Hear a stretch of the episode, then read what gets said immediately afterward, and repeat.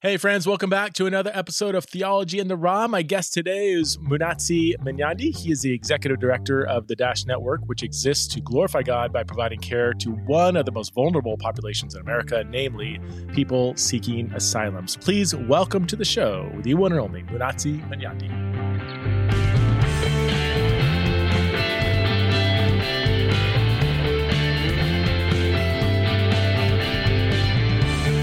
You know, I get a lot of recommendations for people to be on the podcast, you know, and I immediately, you know, I'll check out what they're doing. And sometimes it just doesn't fit or just don't have space in my schedule. But man, I looked at your ministry and I'm like, man, this looks really incredible. So thank you for coming on the podcast. Why don't you give us just a backstory about who you are and how you got into the work you're doing now? Thank you, Preston. Appreciate you having me on the show. The story of Dash is one that obviously is near and dear to my heart, both as a believer, but also just, from a personal standpoint. So my backstory in a minute or so is I was born and raised in Zimbabwe. Zimbabwe is a small country in southern Africa,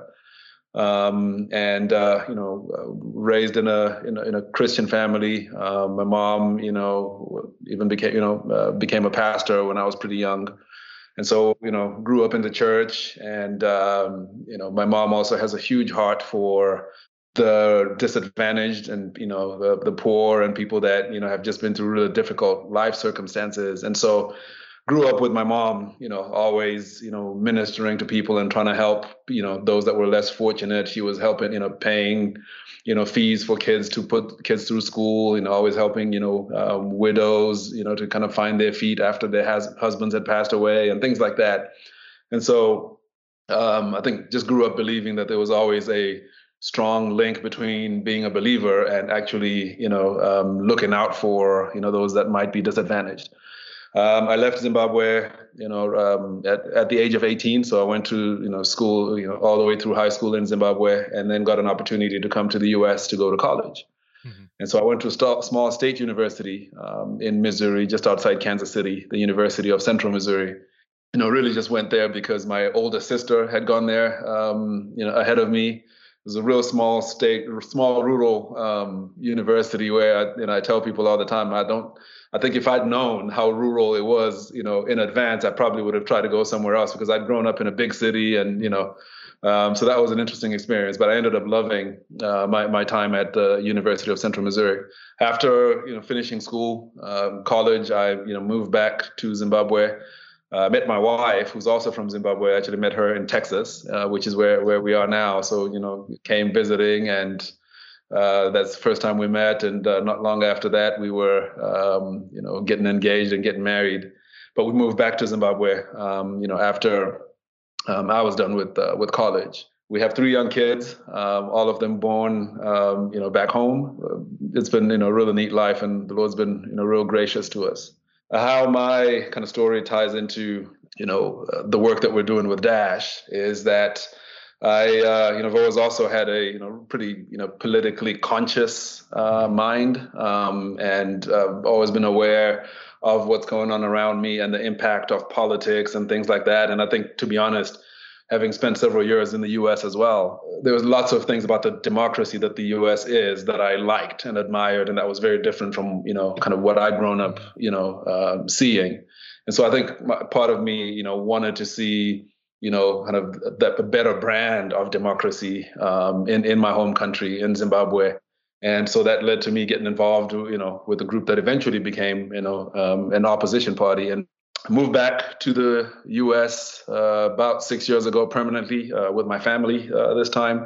As we were kind of figuring out options to be able to stay. We started to learn about what asylum was and kind of what options those that created potentially for people that ended up in the U.S. that couldn't go back to their home country for whatever reason. That led to me being invited to an event that was, being put together by Dash, which is the ministry that I serve as executive director of now. And so I showed up there, kind of heard a couple of asylum seekers telling their stories of what had happened in their home countries and the impact of, kind of bad governance and politics in their home countries and how that had, put them in the government's crosshairs.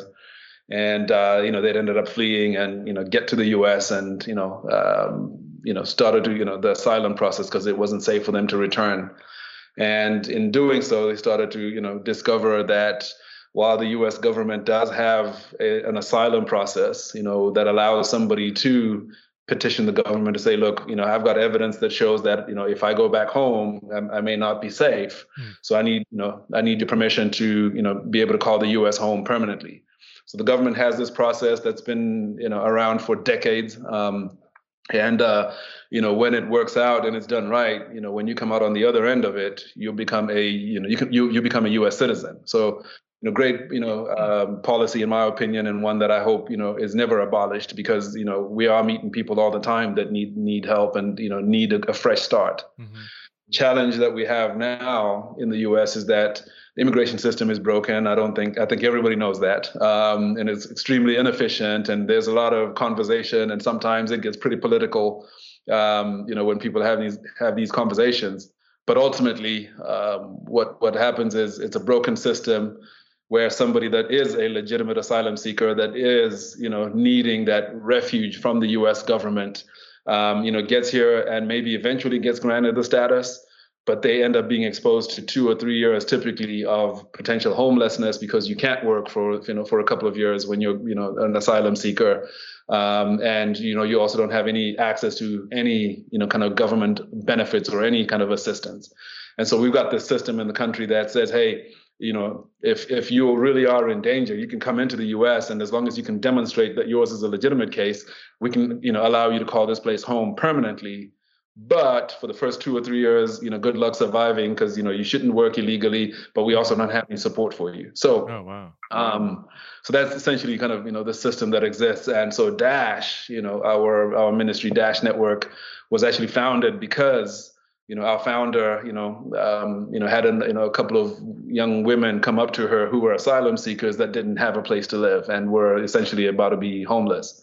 And so she started to, kind of help them out in her, took them home with her. And eventually over time, more people called her to say, hey, I need help and I'm an asylum seeker. And that eventually led to her approaching her church about starting a ministry. And the ministry eventually in 2017 became a standalone, ministry nonprofit. And that was about the time that I, came on board, and so I've been serving as executive director of Dash for, since about then. So fairly new. Thank you. That's super clear. Can you give us a definition? Like, is there a strict definition of an asylum seeker? You kind of hinted at it along the way, and I think most people kind of have a pretty good idea. But what does it take to qualify for an asylum seeker? That's a great question, and so.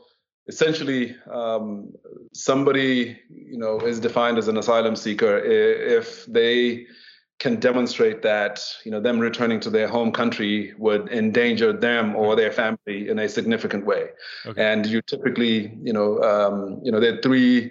Essentially, the government kind of allows for three different, kind of reasons for persecution. Okay, one is for, if it's political opinion. So, for example, you live in a country where, there's a brutal dictatorship, and you hold, opposing political opinions and beliefs, and are vocal about those things. And unfortunately, we still live in a world where, in many parts of the world, that can be grounds for you being put in prison.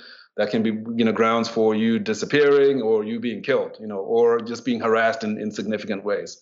So political opinion is one.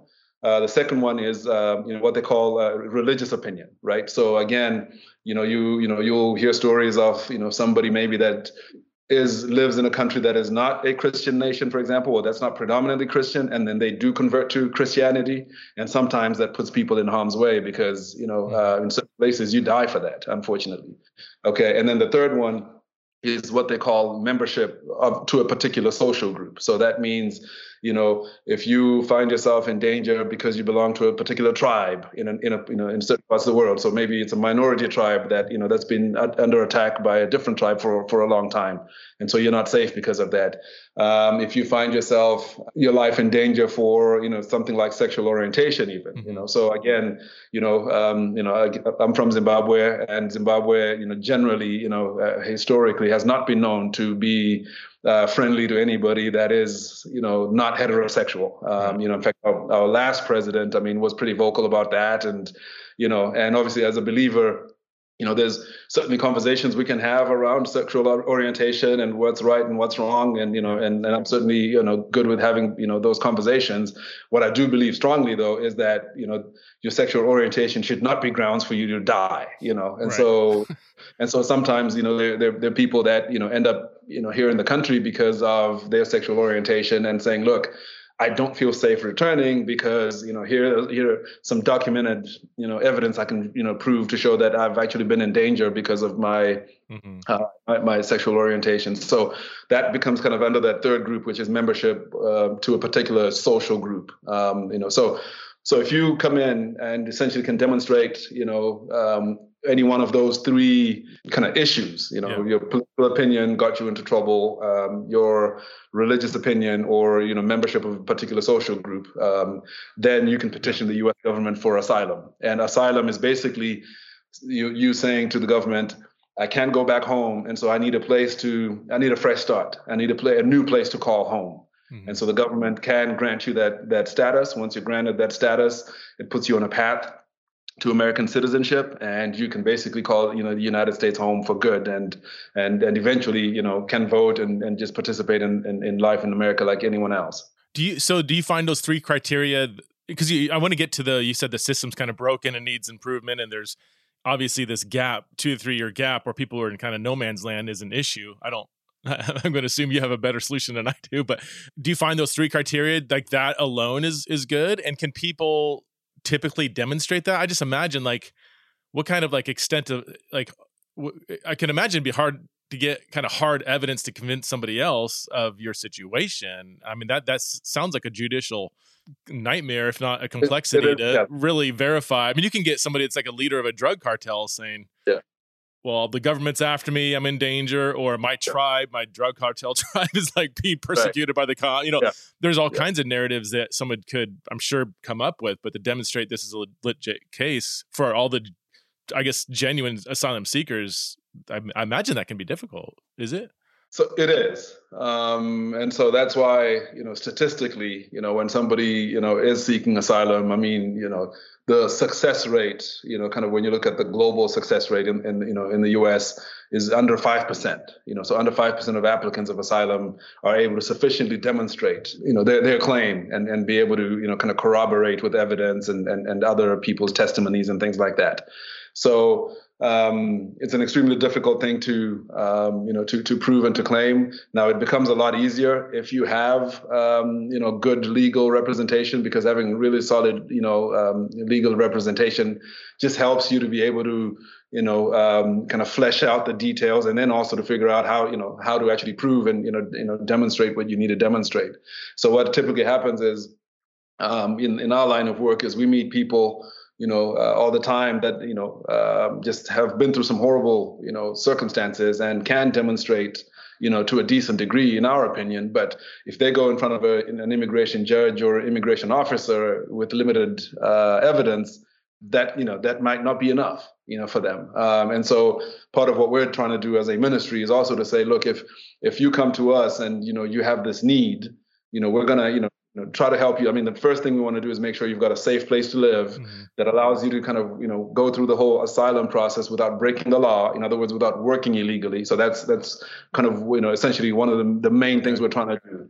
And then while you're in our program and we've given you a place to live and you're kind of going through these steps until you get a work permit, you know, we want to make sure that you also get legal advice, legal representation, because we also know that statistically that increases your chances significantly of being successful with your asylum claim. So, yeah. Okay. So you fill in the gap, that 2 to 3 year gap when people are just here, but can't, that's just such an odd, like, here, come here, wait 3 years. Like, what is the government? Do they acknowledge that this is not legit, or what do they expect? Like, if you ask them, hey, what do you expect these people to do for 2 to 3 years? The government acknowledges it, and you talk to any person in, you know, any politician, regardless of their you know, political affiliation or beliefs. Okay. Everybody agrees there's a problem here. I think where the disagreement starts is at how to solve the problem is kind of I think typically, you know, where you know, big issue is. So my understanding of kind of why we have this crisis today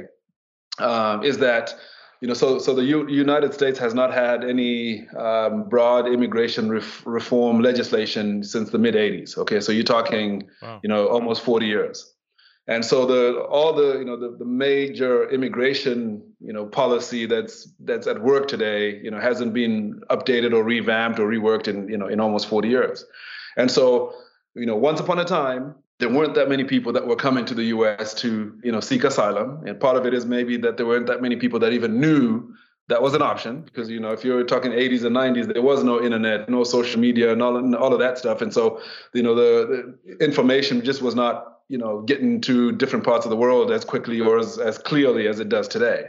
So when the initial kind of the asylum, laws were put in place, I think it was reasonable to expect that if somebody came in today to seek asylum, that the government probably could give them a decision on their asylum claim or asylum request within 3 to 6 months. And so if you were granted asylum, then within 3 to 6 months, I've got a social security number, I've got a work permit, and I can start working and I can look after myself and start living my life in America.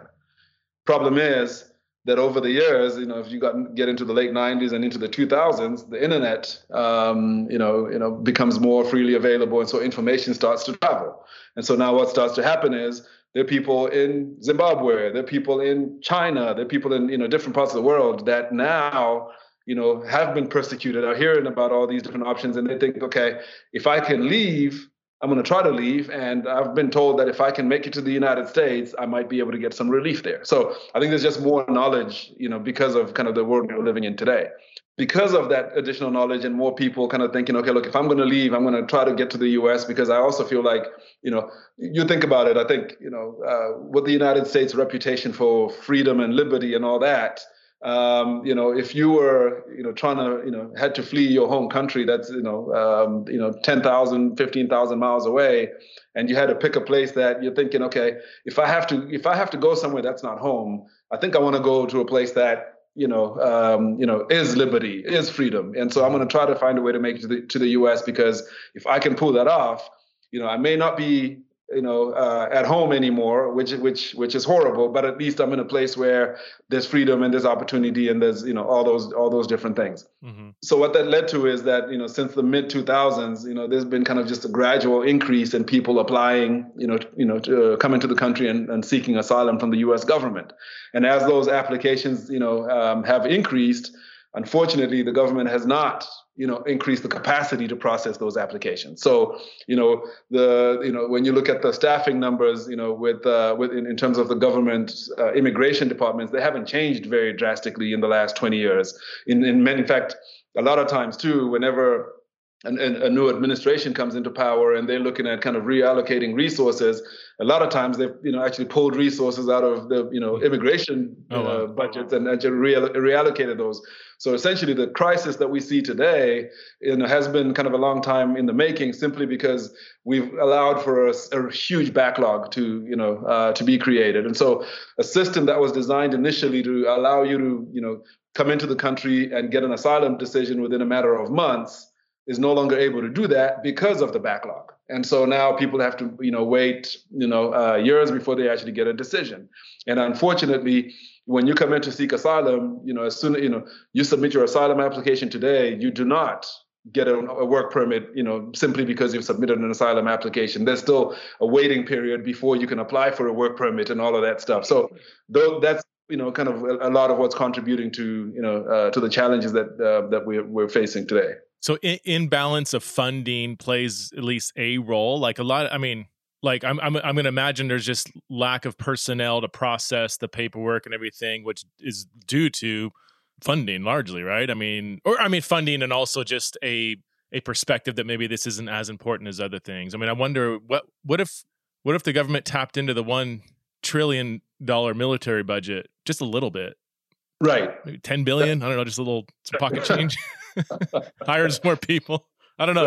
Is that too simplified? Or so is it? Would you say that? Well, I guess the root issue is just it's not as high of a priority as many other things? I mean, absolutely. I think, ultimately, I think there isn't really the political will to fix this, in my opinion. And like you're saying, there are a lot of other things that government and legislators are looking at that are considered to be more important and higher priority. And that, I'm not, it's not my place to say that's wrong or right, because I understand that, life is all about trade-offs. Yeah.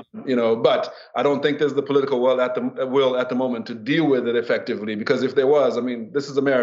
I don't know many things that America, when Americans have put their minds together, towards something, things get done, So I want to come back to that an immigrant perspective on America and the social issues. But does the system give priority to certain countries from which asylum seekers are coming from? Is there, for lack of better terms, equality there, or is there other problems there? That's a great question. So as a general rule, anyone from anywhere in the world can, come in, and petition the government for asylum, right? But naturally speaking, it's going to be extremely difficult for somebody who's a British citizen, for example, to show up in the U.S. and say, "Hey, I'm here to seek asylum," just because of kind of what we know about human rights and all of that stuff, in Great Britain, right? And so so technically, it's open to everybody. But what you'll find typically is that the vast majority of your applications are coming from certain countries. So there's a number of African countries that have, where we see a lot of numbers. There's obviously, countries in the Middle East and Asia that we'll see, some good numbers from. And then also, obviously, in the last 15 years, there's been more and more people coming from Central America, kind of that Northern Triangle, mm-hmm. That have been coming to, to seek asylum. So anyone can apply, but what we will see, what we will find is, depending on kind of what's going on globally, sometimes there is some prioritization that will happen. So, for example, once the war in Ukraine broke out, there were some kind of special measures that were put in place that allowed, Ukrainian citizens in some respect, in some cases, to be able to kind of fast track the process and come into the country and seek asylum and all of that stuff. We also saw that, last year, with Afghan citizens after, the U.S. Army, the U.S. government pulled all the, the military out of Afghanistan and there were some complications there, obviously. So depending on what's going on globally, from a policy standpoint and, some of the foreign engagement stuff, the government is capable of kind of giving, kind of special dispensation to certain citizens of certain countries, but that doesn't typically last forever, and it kind of, it just depends on, the kind of crisis that that's being handled and at the moment. But as a general rule, anyone from any part of the world that that feels unsafe has an opportunity to come and petition the U.S. government. Yeah. Okay, so as long as the so one country over here, another country over here. I'm not going to use examples because that's not the point, but like, as long as there's kind of equal evidence of conflict and legitimate, reasons for why they might seek asylum, there's not like a priority given to certain parts of the world over others, as long as, okay. I'm curious with your own story, how did you, were you in that limbo 2 to 3 year, like, and what did you do when you were seeking asylum, but weren't quite verified or given full citizenship? What was that like for you? So, for me, that limbo process, that's something that I had to deal with my family for a little while. And so, part of what was helpful for me was we actually had, family that we could stay with for a little while. And so, that it helps, obviously, if you're not under pressure, to pay rent and that. So that was something that, that I'm still very grateful for to this day. But spent a lot of time just sitting and waiting, which was extremely frustrating. We had some savings, but again, I don't know anyone that has 2 to 3 years worth of savings, kind of just sitting around. And so you're dealing with that insecurity, financial insecurity, kids are in school, but, there's a lot of needs that, that need to be paid for. And you're kind of, consistently worried about that. It helped, obviously, to have a really strong, kind of attorney, somebody who was really experienced and who knew what they were doing, because that it, in some ways also helped kind of shorten the waiting periods to an extent.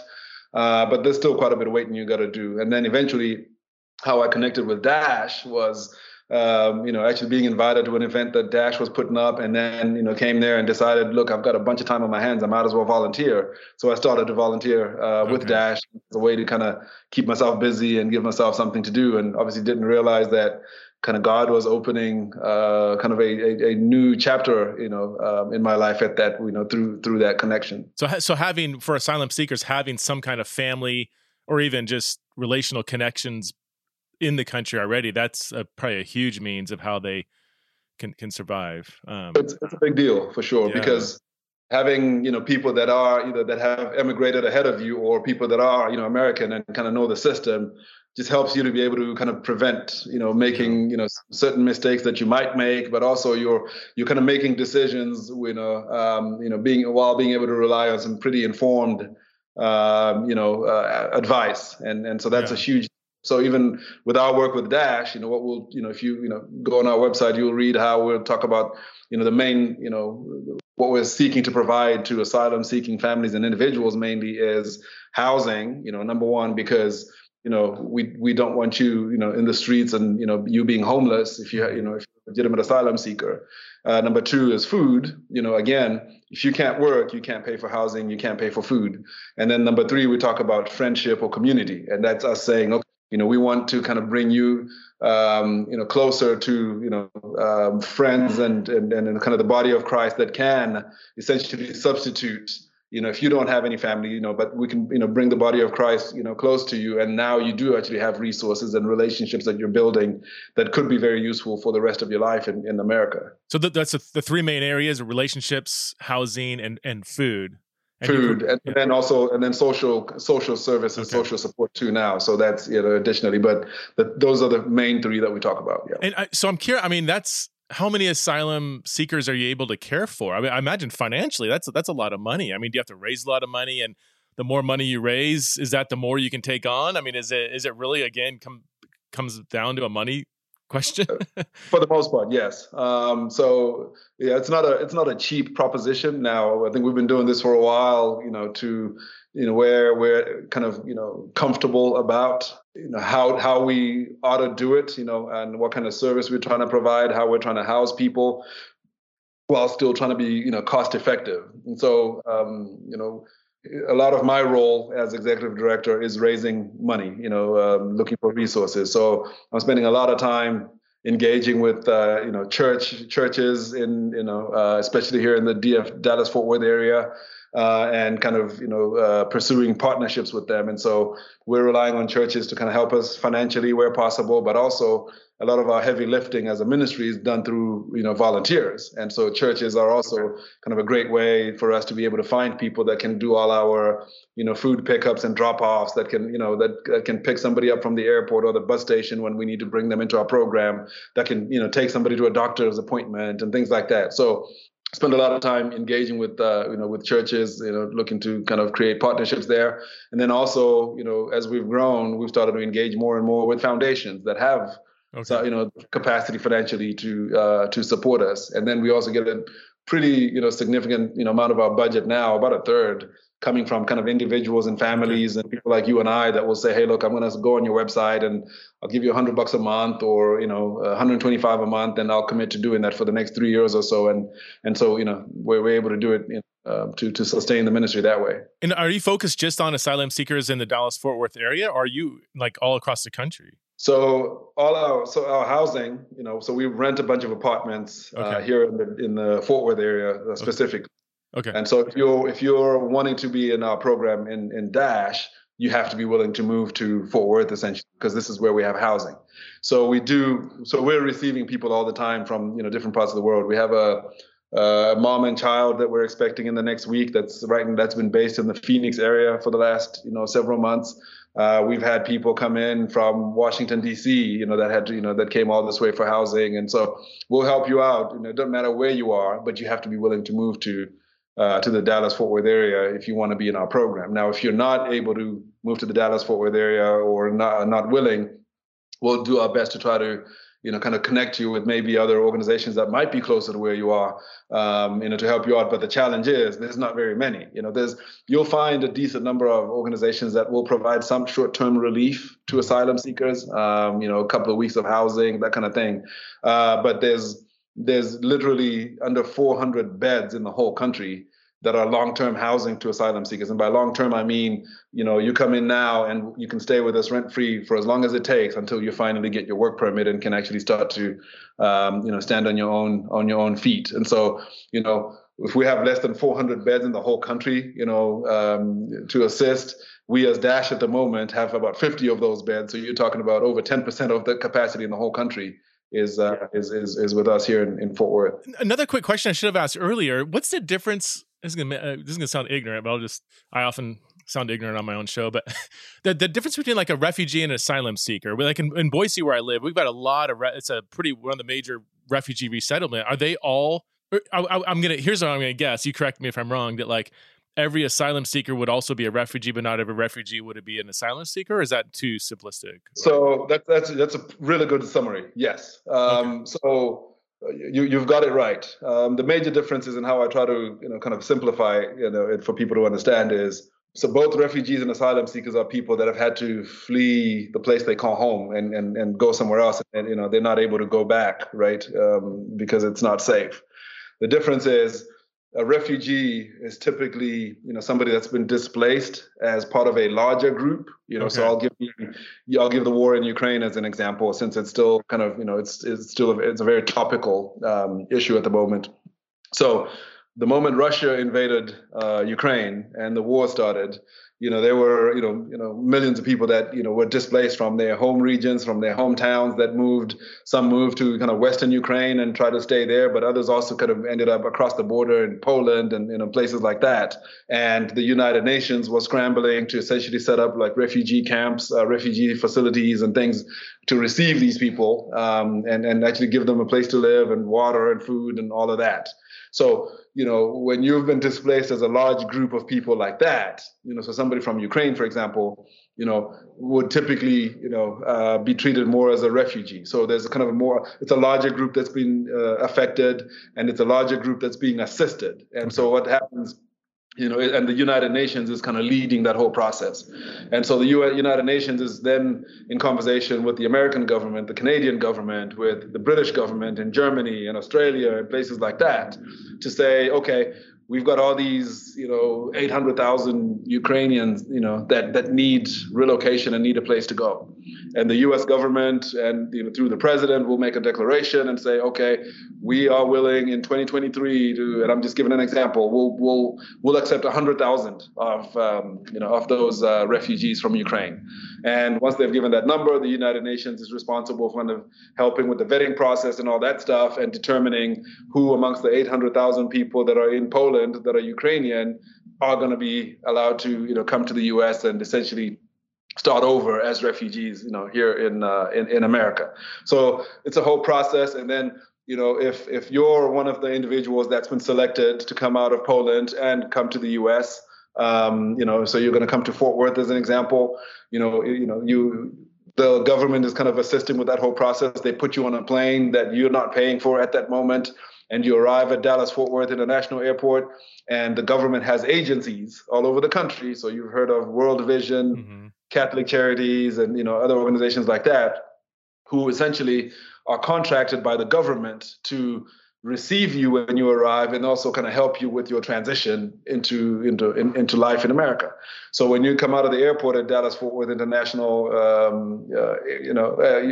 there's somebody from Catholic Charities. There could be a staff member, there could be a volunteer that's got a sign that's got your name, Preston, written on it. And so now that's who you're going with, and they take you to an apartment that the government's paid for several months, that they've found volunteers and people to furnish and all of that stuff. And so they kind of move you into that apartment. If you have a spouse and children, they help you figure out how to enroll your kids in school and all that stuff.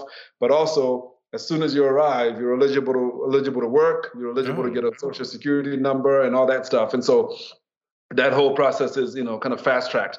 And then you also do get like, several months of government funding, so some kind of monthly stipend as well, just to kind of help you, because obviously if you arrive today, you're not going to find a job today, so you need a little bit of kind of a runway to kind of help you, before you can be independent. So that's kind of the process, when we're talking about somebody that's classified a refugee. Okay. So so the entirely different process, really. That is, it sounds like it's way more beneficial to be a refugee than an asylum seeker who's not a refugee. I mean, that sounds bad to say beneficial, but yeah, I mean, obviously, somebody that's been a refugee, that's, been displaced and ended up maybe being in a refugee camp in a foreign country for 2 or 3 years or 5 years. Obviously, that's a horrible situation. But I think once you arrive in the U.S., there's a lot more. As a refugee, I think you've probably got a little bit of a better deal than somebody that's an asylum seeker. Because an asylum seeker now, and I'll give you the contrast. So an asylum seeker also, has been displaced, can't go back home, and they're not necessarily part of a large group that's been displaced. So maybe because of your particular religious belief, as Preston, you've had to flee, or because of your particular political opinion, you've had to flee. So you found a way to get yourself out of the country. To be an asylum seeker, you have to get yourself onto U.S. soil by yourself. So the government's not helping you with that process, whereas as a refugee, you're getting help to get onto U.S. soil. As an asylum seeker, it's your responsibility, and you cannot request asylum until you're on U.S. soil. Okay. And then once you're on U.S. soil, you also do not automatically get a work permit and social security number simply because you're on U.S. soil. You've got to go through a whole application process, and that's where you're subject to the backlogs I was talking about earlier. And that's why you now end up finding that people have to, sometimes wait about 3 years before you're finally able to work and actually start looking after yourself. So what we at Dash are essentially trying to do is kind of be for asylum seekers what the government is for refugees.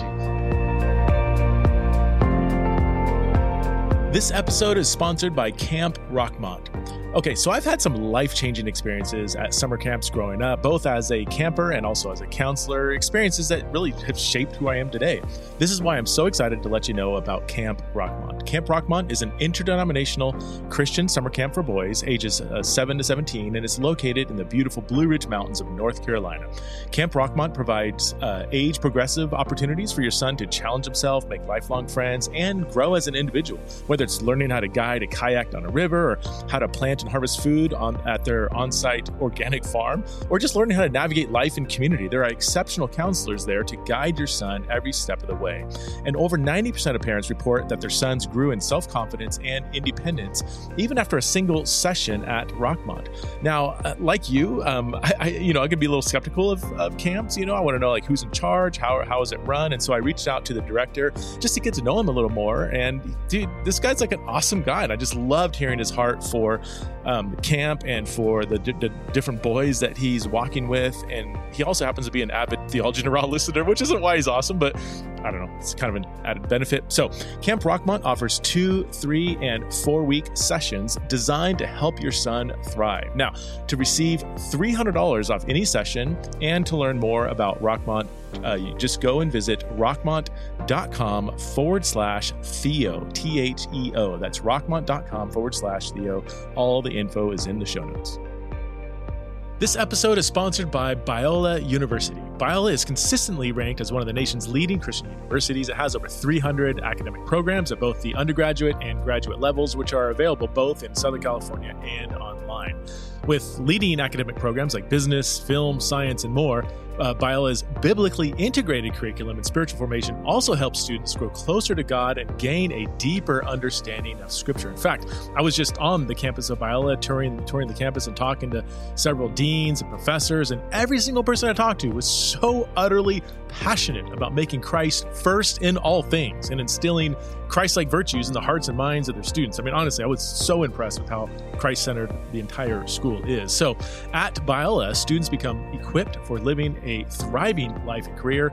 They'll also learn how to articulate their Christian beliefs. And most of all, they'll be prepared to serve as God's instrument in their communities and around the world. Now, through May 1st, 2023, if you use the promo code Preston, okay, my name, Preston, that will waive the application fee for any Biola program. Okay, so promo code Preston, waive the fee. Some restrictions might apply. Just visit biola.edu for more information.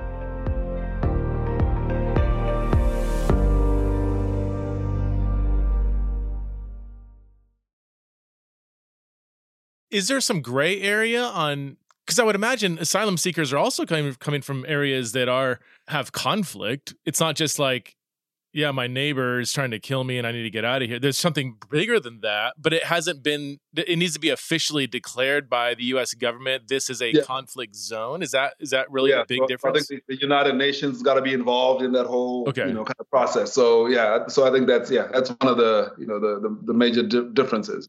So it's like Mexico, I don't think has been, you wouldn't be able to be a refugee from Mexico, but obviously there, with cartel and this, that, like there could be a lot of...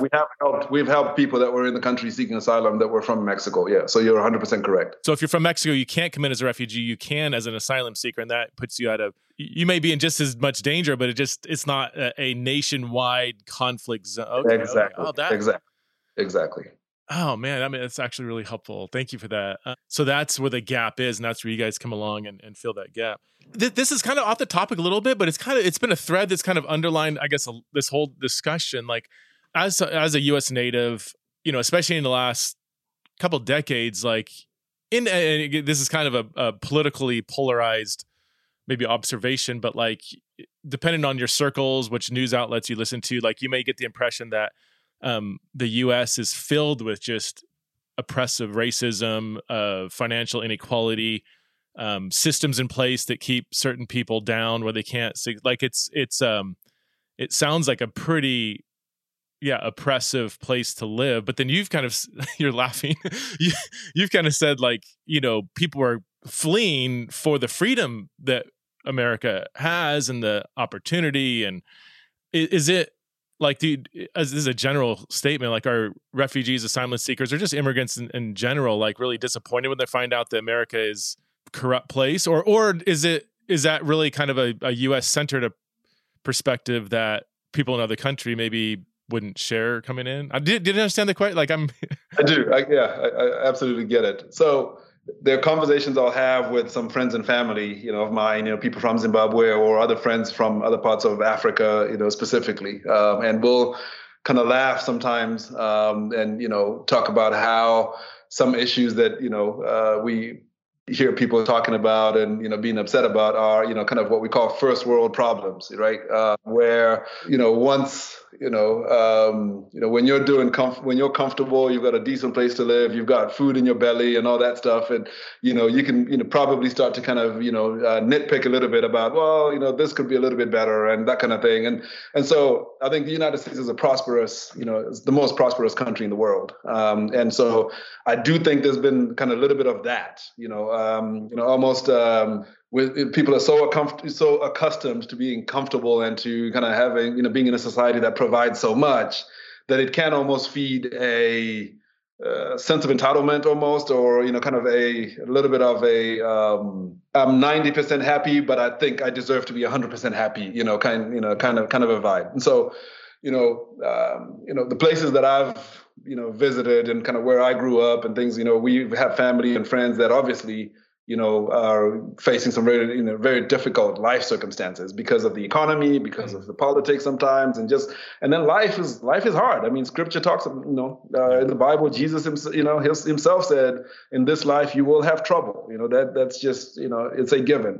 I try to, be very careful, in having conversations around, kind of the racism and inequality and things like that about in America, because my perspective is a little bit different. Okay, as somebody who emigrated to the U.S., so I first came here to go to college, right? So I don't carry kind of the historical baggage, so to speak, right? Of being a black man in America. Okay, my parents never lived in America. My grandparents, so everything I know about the history of America, with respect to race and with respect to slavery and all that, is, those are not lived experiences for my family or for me. Okay. My perspective is obviously going to be different because of that. Now, I do understand. I mean, I don't know that I've met anyone that thinks that slavery was a good idea. Right. And then I don't know that I know anyone that thinks that creating systems that are, that disadvantage one group over the other is a good thing to do. I don't know anyone that thinks that. Okay. But having said that, America is still an incredible place. Okay. I think that the American dream, for lack of a better term, is still very much alive. Okay.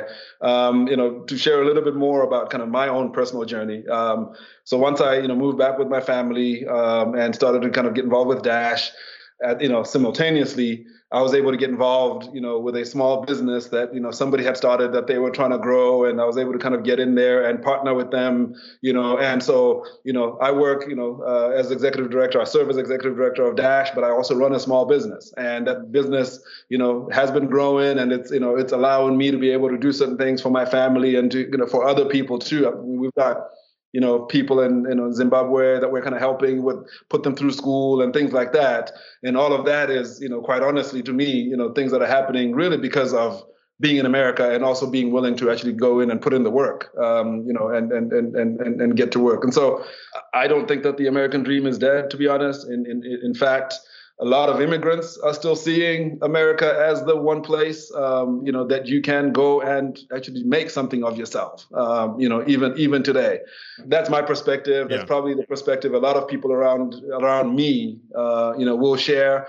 I haven't had, any direct kind of police brutality, kind of thing happened to me that, that I could speak of, Have I been concerned with some of the stuff that's been in the media? Absolutely, I have. Have I had my own worries about me and my kids? For sure. But it's, I haven't, experienced that. We live in Texas. We live in Texas where most of our neighbors don't look like me. My kids are in school with kids that don't look like them for the most part.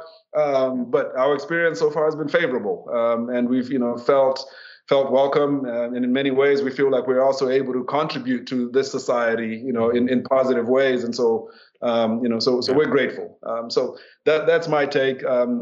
I do think that we're obviously living in a world where sensationalization of stuff is a big deal, regardless of where you stand, kind of politically and things like that. And so I think that's something we've all got to be, really mindful of. But I think America is still a great place. I think it's still growing. There's still lots of opportunities, and, God's blessing is still here, I believe. Yeah. It's an interesting, and I know that whenever you bring up anything related to these issues, it gets so politicized, and people have, really strong opinions. And it's just, as I kind of like look upon the race conversation, I have noticed kind of maybe on a very general level, somewhat different perspectives from like first generation immigrants versus people who have lived here, and it's just a very complex relationship. I remember talking to a buddy of mine who pastors a church in New York, and he he's got one of the most ethnically diverse churches in the country, and he says it's really interesting. I mean, you have this kind of like the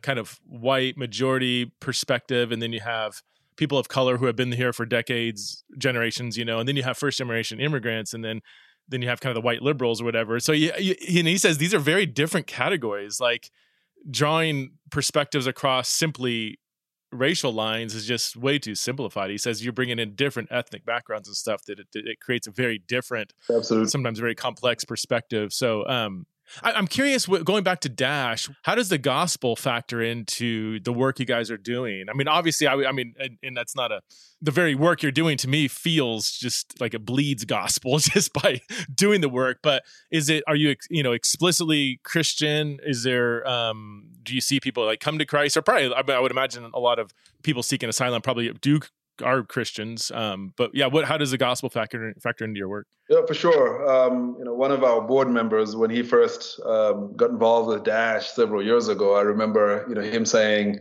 that what he loved the most about, being involved with Dash was he felt like, this was one ministry where we all got an opportunity to literally be the hands and feet of Christ. That spoke to me, because I think, that really sums up, why we exist and the opportunity, that we have. And so, our mission is very Jesus-centric. Okay. We're trying to share the compassionate love of Christ. That's why we exist. By meeting those physical and relational needs that, that asylum-seeking individuals and families, will have.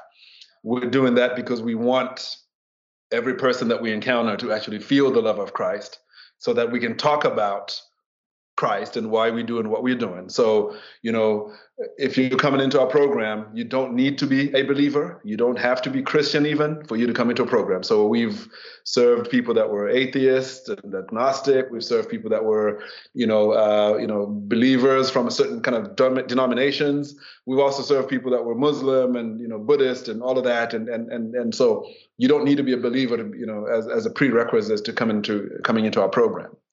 However, we are intentional about wanting to share Christ. And so, you have to be willing to be in an environment that's talking about Christ, and the environment where we're going to pray, before we meet and do stuff, environment where we're going to share scripture and we're going to, and just kind of have those conversations.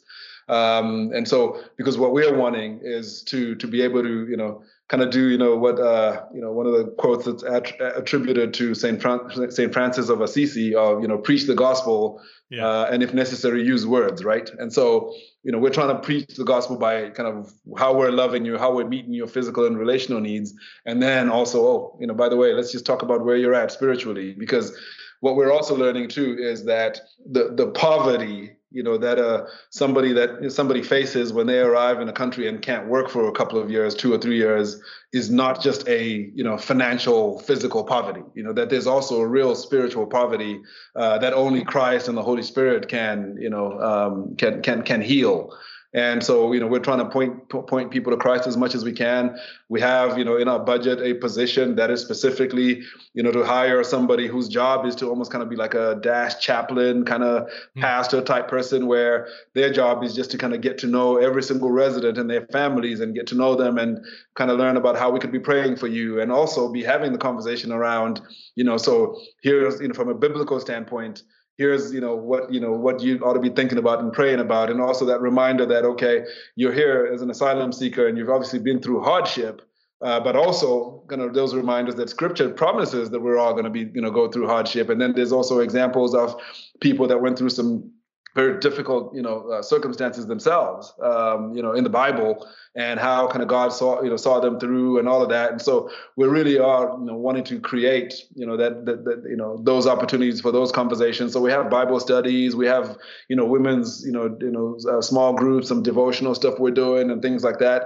Some of those stuff, you opt in if you want to, you can, and, but we try to encourage that you do, because ultimately, what we're wanting is to, preach Christ. And, I think the ultimate victory for us is not that we were able to give you a place to live and give you food to eat, but ultimately we were able to, point you to Christ so that you can make a commitment, for your own salvation. Or if you've been in a place where, spiritually you're not where you once were, we want to create an environment that hopefully gets you reconnected with Christ, so that by the time you've graduated from our program and moved on, you're in a better place emotionally as well, and spiritually as well. Yeah. I would imagine that all the people you work with, their first entry point in the U.S., they are faced with a very extremely good picture of the church, the body of Christ, right? I mean, here's people coming along, a lot of volunteers dedicating their own time to helping them to just, you're embodying their God. Like you said, you're being the hands and feet of Jesus in a real explicit, blatant way. Like that's gotta be, is that really have a good impact on people that maybe they weren't raised in a church, or maybe they weren't sure about the, Christianity of America, or, So, I mean, that's the hope. Obviously, that's what we're hoping and praying for. I think the reality is that's not always the case. I think, obviously, the kind of the sinful nature of man, the fallen nature of man, we will encounter sometimes, people that are maybe not seeing things the way that we thought they would see things. And, some, kind of sense of entitlement a little bit. Well, you guys gave me a place to live and gave me, food to eat, but you didn't do enough for me to be able to, send money back home to my loved ones, or, things like that, because there's always needs. So I think it depends, but quite honestly, the people that we've served that have, kind of come in as more mature believers, I think have really, seen the gospel in a different light and also seen God in a different light. And so we've had many people testify to say, look, when I arrived in this program, I was broken, you know, and not just physically and mentally, but also spiritually. And, you know, the body of Christ coming around me and the relationships that I got into and the Bible studies and the conversations that I, you know, I was involved in and the prayer I received, I'm leaving this place now that I've got a work permit and I can look after myself in a much better place and much stronger spiritually. And, you know, I've plugged into this local church that I met through Dash, and I plan on staying, you know, with that church, you know, for as long as possible and things like that. And that's always a real blessing, you know, when that happens. But we are dealing with people, and, you know, sometimes, you know, what we're trying to convey is not always received the way that we want. Yeah. Humans are humans. Yeah. So you partner with a lot of churches in the area, like a lot of churches that you're involved with, and they like supply volunteers. And how else are churches involved? Yep. Supply volunteers in a very significant way, but also, you know, supporting us financially in a very significant way. So we've got a good number of churches now, you know, predominantly in the Dallas-Fort Worth area, but we do have a couple of churches that are not in the area. We have a church in El Paso. We have a church in Mississippi that will actually, you know, that do send us some financial support, you know, on a regular basis. So, you know, and that's huge. We also will tap into churches when one of our residents is, you know, finally has a work permit and they're ready to work, and we're trying to find, you know, job, you know, work for them. We'll try to tap into the networks too, because obviously churches are, you know, made of people, and in churches, some of the people there own businesses or, you know somebody who's looking for somebody with a, you know, specific skill set and things like that. And so we'll try to, you know, tap into that network. But what we're also trying to do is create environments as well for the local church to kind of experience kind of international missions without having to get on a plane. And so we're trying to also, you know, create environments for people to come and get to know our residents and kind of serve, you know, in very relational capacities. In fact, tomorrow night, you know, we're being hosted by one of our church partners in an event that we call our Dash International Worship Night. So we do this once a year, where we'll get together on a Saturday night and actually just have a worship, you know, kind of worship night, a night of worship. And a number of our residents are going to lead worship in their languages or, you know, kind of in their culture and things like that. So, I mean, there'll probably be, I don't know, 10 different languages spoken and songs done in different languages at this event. And this is an event where we're, you know, kind of inviting all our church partners and everybody, you know, the body of Christ at large in the area, say, hey, come check this out, because this really is what we believe a glimpse of what heaven's going to be like, you know, when we finally get there, because heaven will not just be Americans. It will not just be Zimbabwe citizens. It will not just be black or white or whatever. I mean, we're all children of God and coming from, you know, different backgrounds and different languages and all that. And so I'm trying to also kind of give the local church a taste of that, just because, you know, I think it's good for all of us if we can experience it. That sounds awesome, man. We'll love the work you're doing, and thanks for I've just learned a ton just in the last hour from all these questions I had, and just sounds, I just love gospel-centered, tangible ministries like this. I remember visiting an incredible ministry in Kenya, and actually all across Africa, called got the blank on the name. I think it's CARE. They do a lot of like free medical, like surgeries as an expression of the gospel. And I remember the people there saying, you know, they say we never need to convince people about Christ's love for them, because we lead with demonstrating that. We don't need to say, and come on, like Jesus loves you, this invisible person in the heavens. It's like, no, they've done this like incredible work for free, and people are looking at them dumbfounded, like, why are you doing this? Like, oh, well, let me tell you about the love of Christ. So when you lead with tangible embodied love, the verbal declaration of that love just comes really easy. You don't need to do a lot of apologetic, you know, convincing them. So love the work you're doing. How can people help out? I mean, I'm thinking financial gifts, volunteers, and even it's interesting what you said also, like if somebody has, say, a business anywhere in the country and like, hey, I would love to employ some people once they do get a citizenship, like that, it sounds like to have those leads available would be good as well. Or you go ahead, whatever else, however else people can help out. You know, I tell people all the time, you know, that if you have a specific gift that, you know, you've gotten from God, a talent or a gift, there's a really good chance that we're going to be able to use it. In fact, you know, we have an in-house, our own kind of ESL program that we run in our ministry that didn't exist until, you know, one day I, you know, went and spoke to a small group at a church, and a lady came up to me and said, "Hey, I don't, you know, I'm retired and I don't, you know, don't have very much money. So I'm not in a place where I can make any significant financial donation, but I have 40 years of teaching English as a second language. Wow, yeah. Could you guys use that?" And I'm looking at her like, could we, you know? And so, you know, she helped us put together a program because we didn't have one before. And we were essentially just trying to refer all our residents to kind of other people's programs. And that wasn't always convenient. And so if you have a skill or, you know, gift that you would like to use, there's a good chance that we could find something to do with that gift. And so please do reach out. You know, we'd appreciate all manner of financial support. One of the things we're working on right now is we're under contracts to buy a 6.2-acre lot of land here in Fort Worth, with the hope that we're going to be able to, in the next few years, actually build a number of kind of fourplex units that we can actually own, so we can move away from being tenants. Because at the moment, every housing unit we're using, we're just renting. So we want to own our own, own our own property, have all our residents living in one location, have our offices in the same place and classrooms and all of that, in one place. So we're in the process of actually kind of, working through the zoning, with the city, because we need a zoning change to be able to close on it. So that's something, we'd appreciate prayers on over the coming months for sure. Being able to reach us through our website, dashnetwork.net.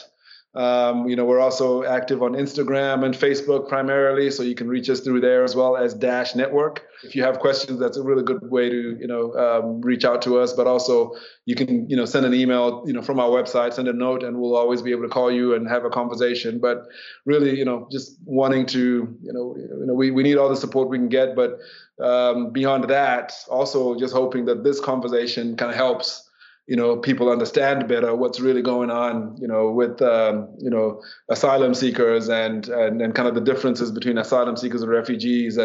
And also, just hoping that, people understand that the conversations are a lot more nuanced than is typically available in media and in conversations, just because, sometimes I'll hear people talking about, well, we need to just close down the border and do all this. And, and so some of the solutions that that are out there sometimes feel like throwing out the baby with the bathwater, and I don't think that's it. So, just wanting people to hear, know, and understand. Been able to the last year or so, get involved more in some advocacy work with elected members of Congress and things like that. Just, hey, look, we need you to understand this, and we need you to understand that we think this could be solved by just making this one change to the law, and just trying to engage as much as we can. And so again, if you're connected to you're an elected official, maybe that you think we could have conversations with, that we'd love the opportunity to to do that. Well, Munatsi, thank you so much for the work you're doing, and it was a delightful conversation. So thanks for sharing, and again, dashnetwork.net. If anybody's interested in following up, and we'll love to throw at least some people and hopefully some resources and help your way. Yeah, that'd be great, Preston. Yeah, thank you for your time. This has been great.